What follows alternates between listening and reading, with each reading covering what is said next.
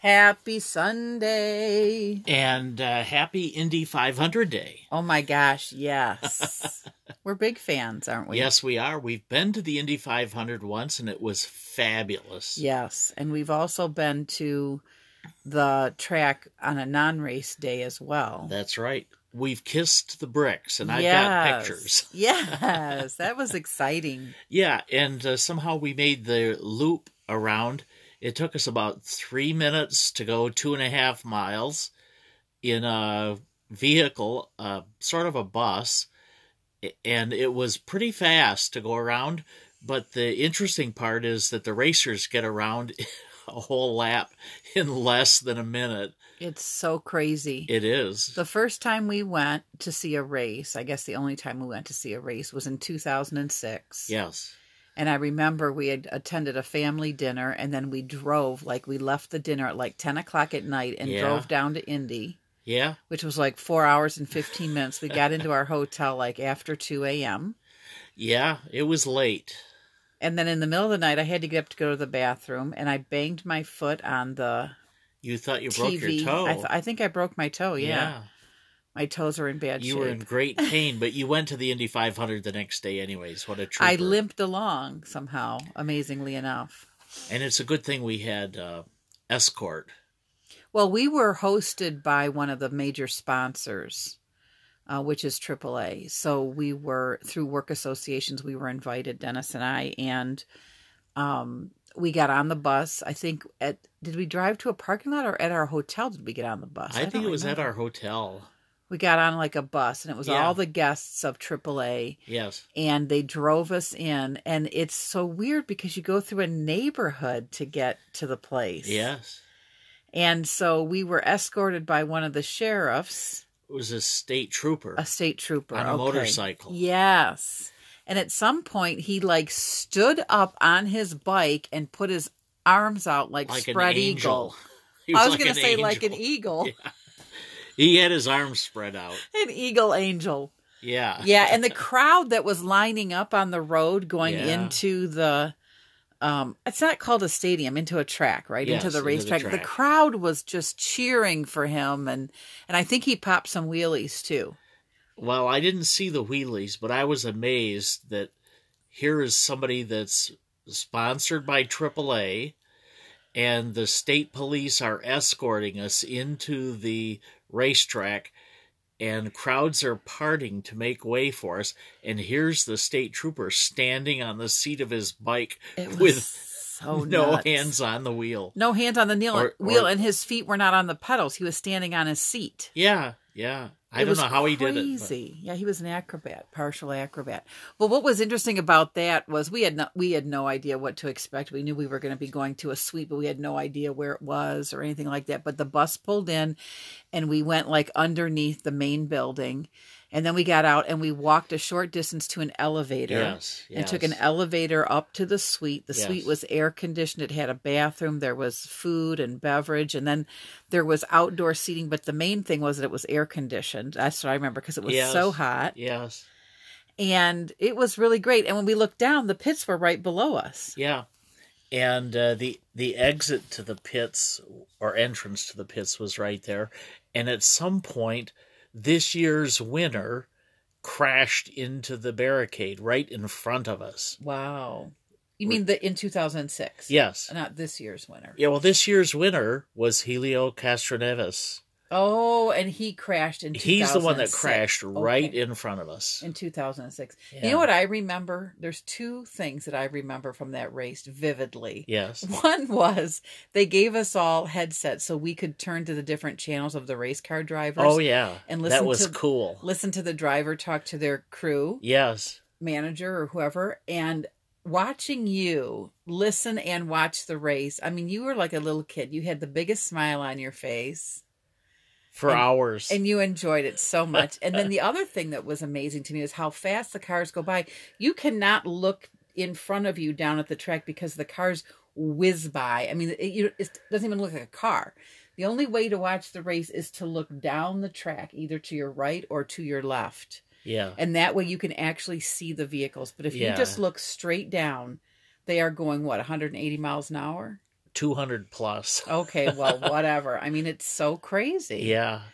But that was a great day, and I, you know, of course, when when I was growing up, my parents had lived in Indiana for a while, but when we lived in Lansing, I remember on Memorial Day weekends, my parents would have that race on. It would be on the radio. They Yeah. would be doing like a home project, you know, doing something, but that race was on in the radio. And I remember being in the basement one year, and my dad had, and my, I think it was my brother too, had put in speakers in the basement because we had Oh. like a pool table and a ping pong table. It was an unfinished basement, but then we had these speakers put in and my brother's stereo was down there.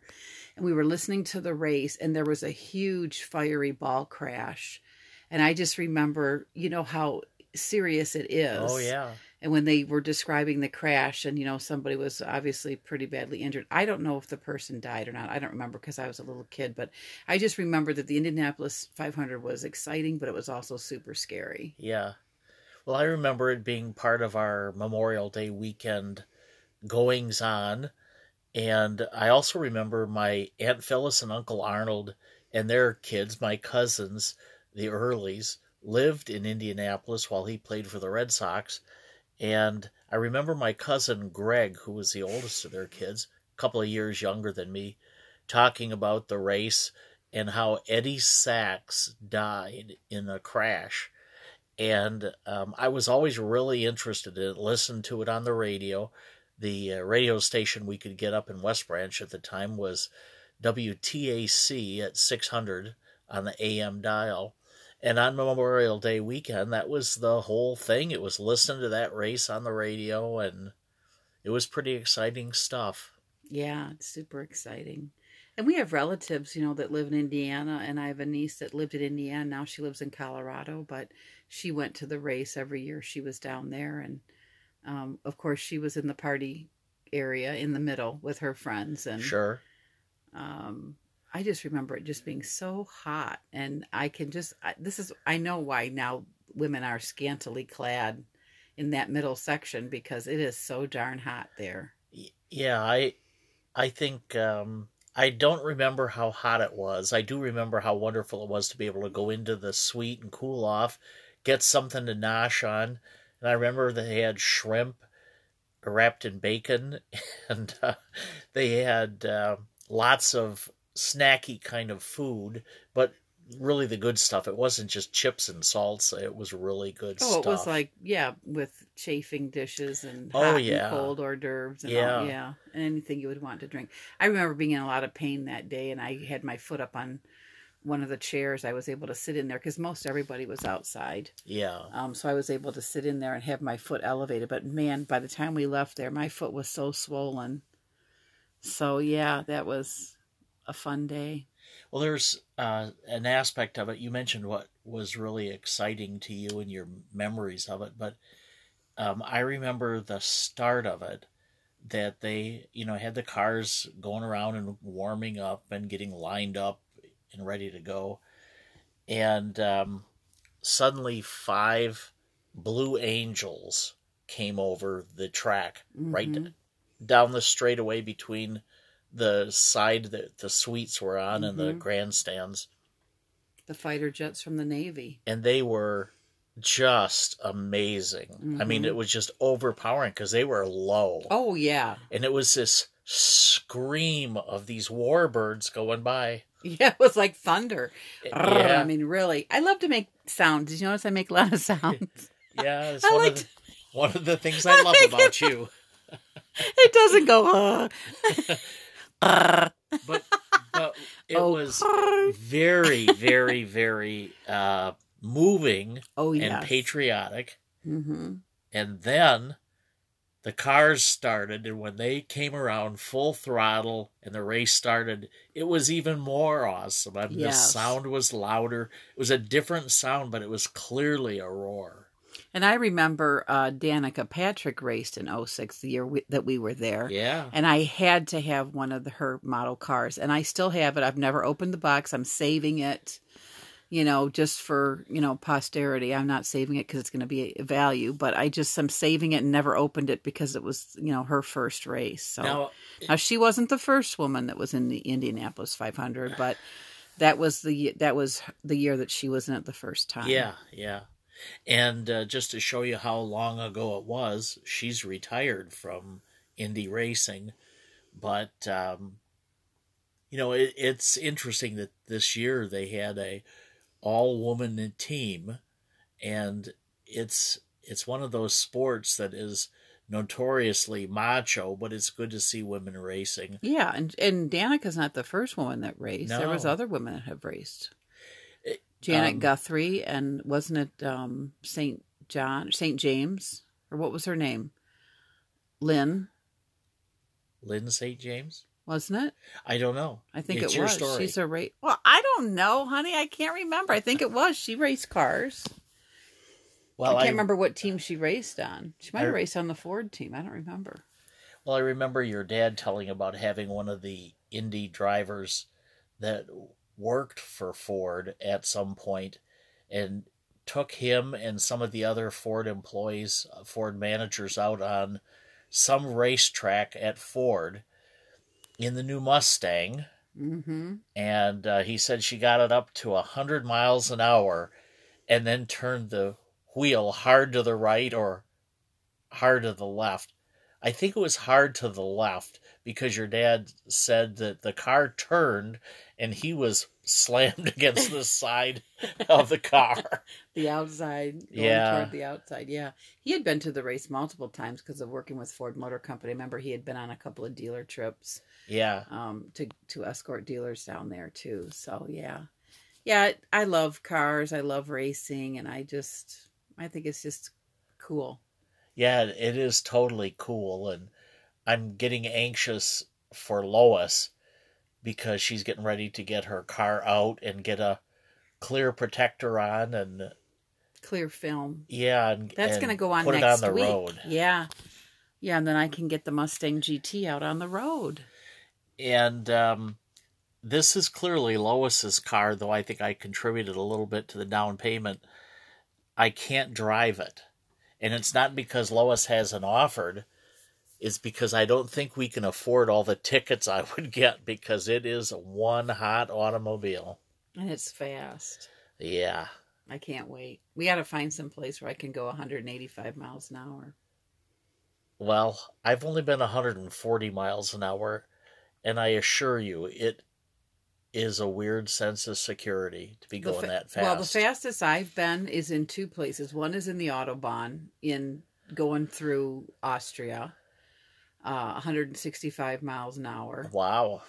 And then another time was on I 96 before M14 going westbound. Is that when I you was- got the ticket? No, I was driving the guy who owned our company at the time. I worked for Phoenix Group. I was driving Bob Beeson home because he had had a couple too many drinks. Oh, And, uh, you know, he had this beamer, and I'm like, uh, you know, first we're going 80, 90, then 110.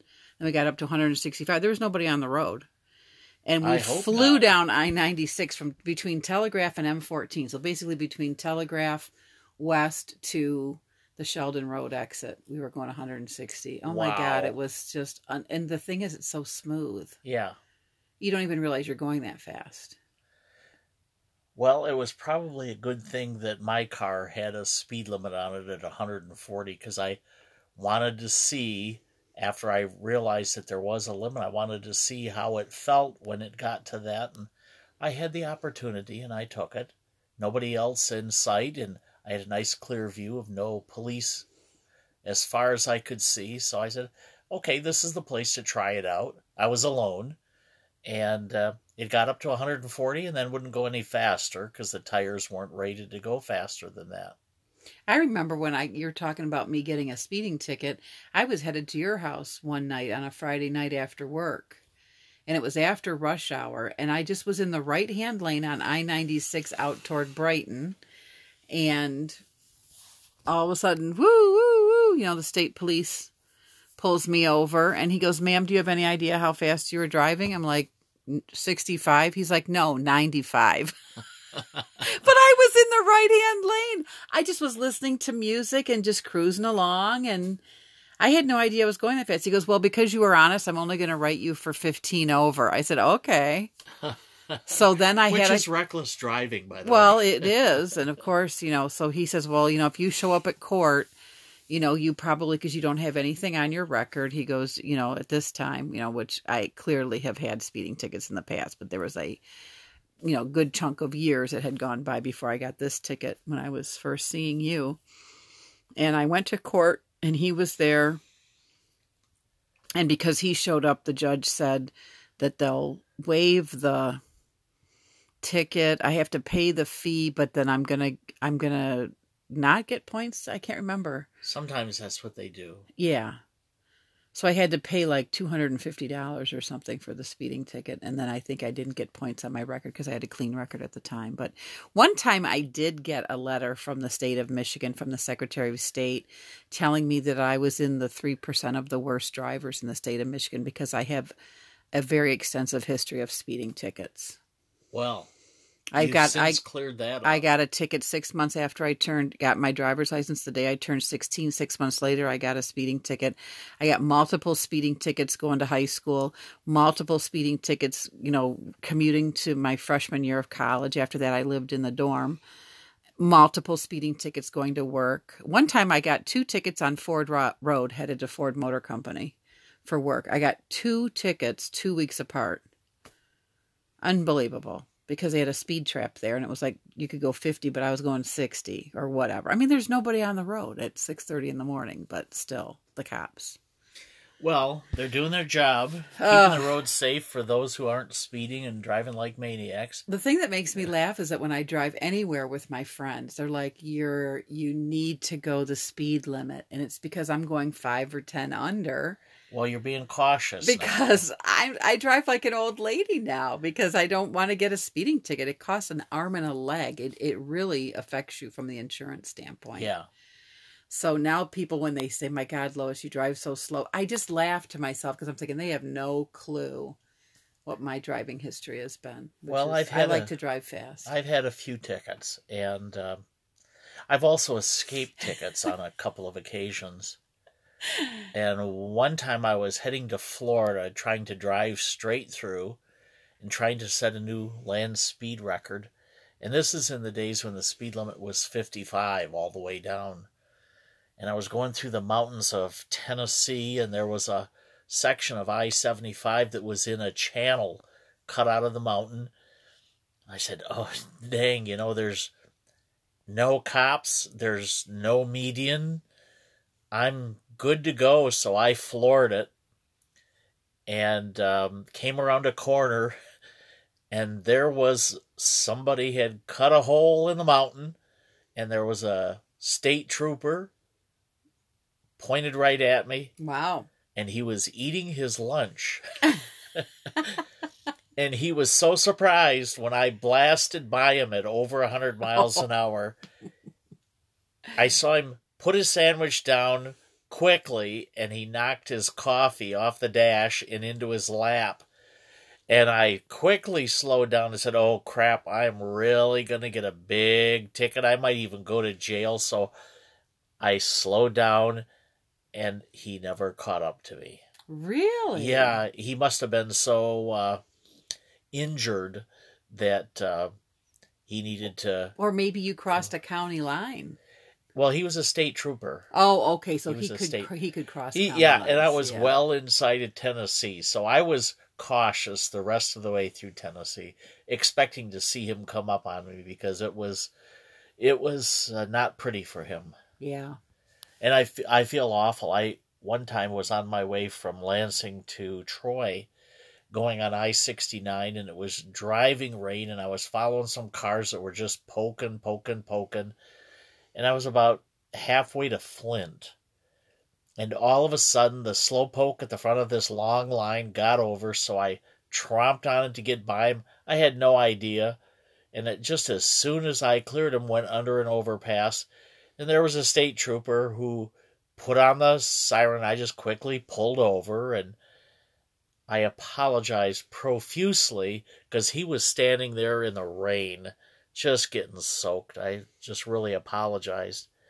So I ended up showing up at court to plead guilty for that ticket. I could have done it by mail, but I ended up going to court just so I could apologize one more time. I mean, he was soaked.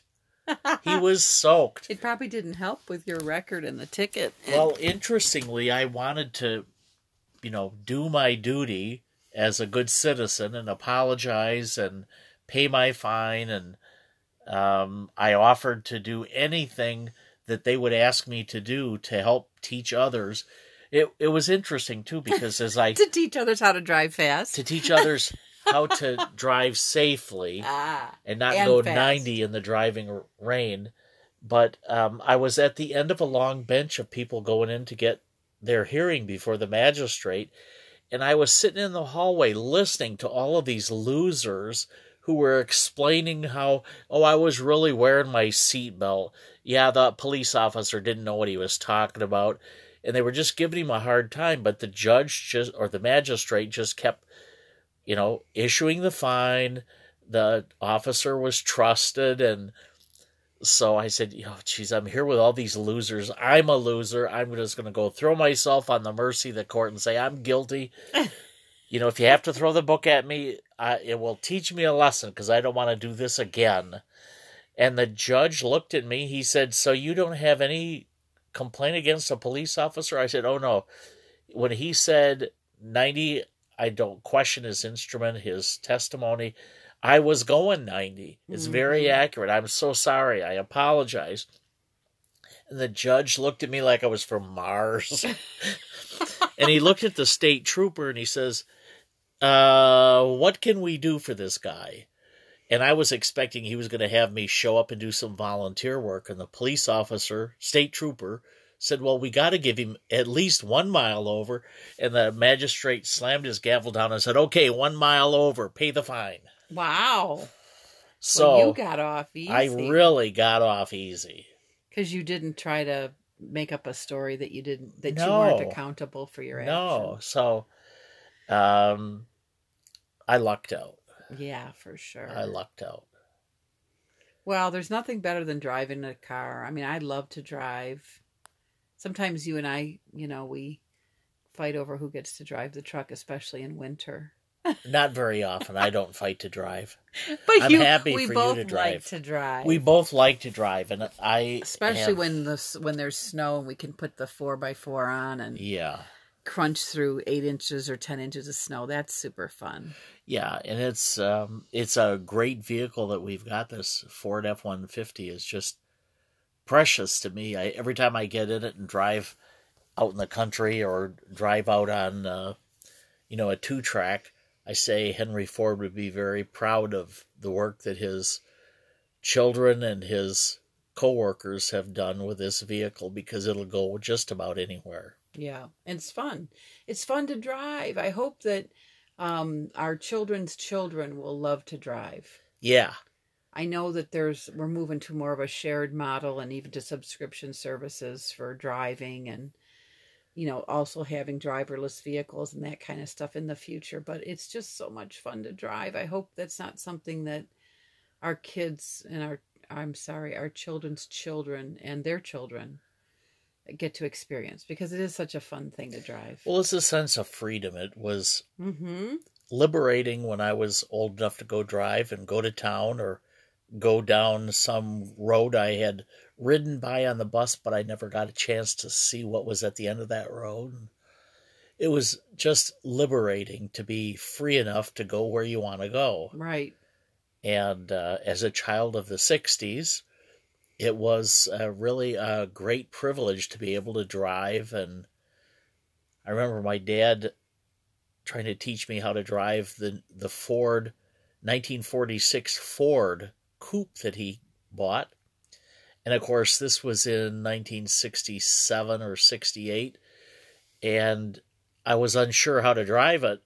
And dad made it easy for me. He said, just drive it like you drive grandpa's tractor. and so I said, oh, okay, I get it.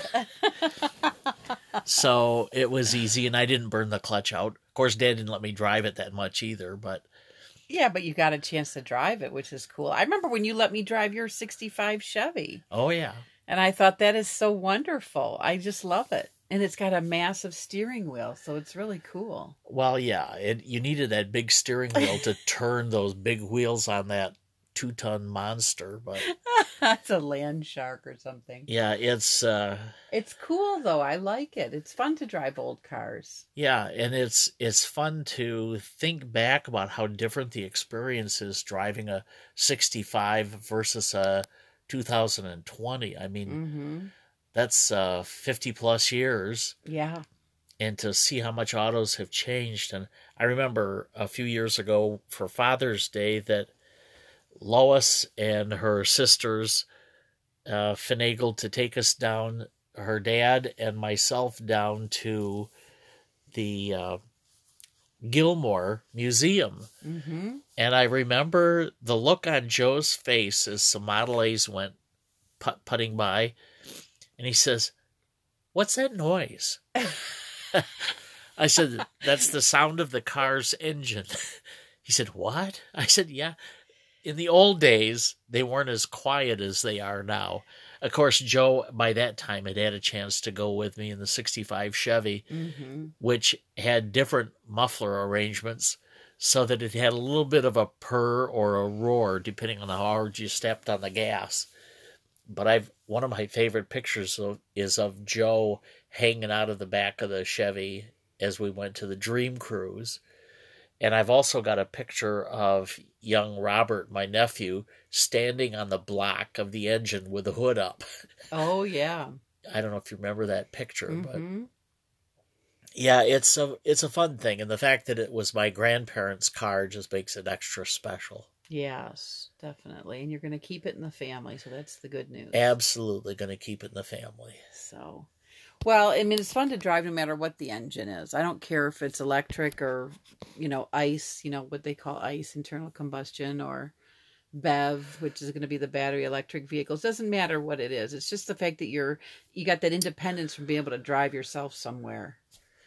You know, so I just hope the kids all want to drive because it is a wonderful experience. It's fun. I enjoy driving the cars even at Disneyland you know i mean like getting on the track and even though they've got that metal thing down the middle of the track you're still driving the vehicles yourself Yeah, the old timey vehicles and Yeah. whatever. And you you know even if you let go of the steering wheel obviously the car's not going to go off the thing but uh you know you're still driving to me just driving anything driving go-karts is super fun we all We've love done that. we all love driving go karts and also even bumper cars. I mean, just getting in and just being able to drive something to me is just super fun. I, I've never driven a tractor, but I'd like to do that sometime. So, Well, it, it was uh, one of the fun events of Joe's history when we helped him celebrate his birthday at that indoor racetrack. oh, yeah. And to see him and his birthday. friends, you know, racing. They were Mhm. battery powered, I think, but uh, super fast, super tight turns, and to see the competition among the kids was really fun. hmm That was fun. Yeah. I mean, just getting in the cars and going. So, anyway, so this is all about transportation and mobility, I guess. This segment turned into Indianapolis 500 plus speed plus tickets. Well, before we uh, wrap up this session, I would like to say that not only is this always on a Sunday and the Indy 500 day, but it's also the day before Memorial Day. Yes, it is. And it's important for us to remember those who sacrificed for us. for both men and women in the service that have sacrificed their lives. Yes. Yeah, they've sacrificed for us, and their families sacrificed too. hmm And our grandparents used to call it Decoration Day. Yeah, Yeah, it got changed to Memorial Day in 1971. Yeah. I was reading up on it. So yes, we we have a parade that's going to be going by our house tomorrow. The one of the nice things I guess about the pandemic is last year Plymouth um, had the parade go through the neighborhood Right. with the uh, veterans and the different groups. There's you know all kinds of people that participate, and then there's a, a service. We have a war memorial in town in the downtown area. So, but what's nice is that they're going to drive down our street. Last year we were on the parade route. This year we're on the parade route, and we don't have to walk you know three or four blocks downtown, but we just get to stay in our front yard. But we do have to get up in the morning and put our. I got flags for the curb, and then you have a sign Well, I can see it right there. yeah, that has to go out in the yard that says we remember and obviously we honor all of those who lost their lives, you know, for our freedom. Yeah. So, okay, my darling. Well, this is it for this week, and I'm looking forward to next Sunday because we'll be in South Bend, Indiana, with baby Joe and Emily. Well, that'll I'm be super stoked. That's going to be another special edition. Well, and uh, just a quick tie-in. I think Joe intends to take us to the Studebaker Museum. Ooh, that'll be fun. Yeah, That'll be lots of fun. All Yeah. right. All right, honey. I love you. I and love you. Uh, we'll have a good week and we'll look forward to next weekend. yes. All right. Take care. Bye. Kisses. Bye.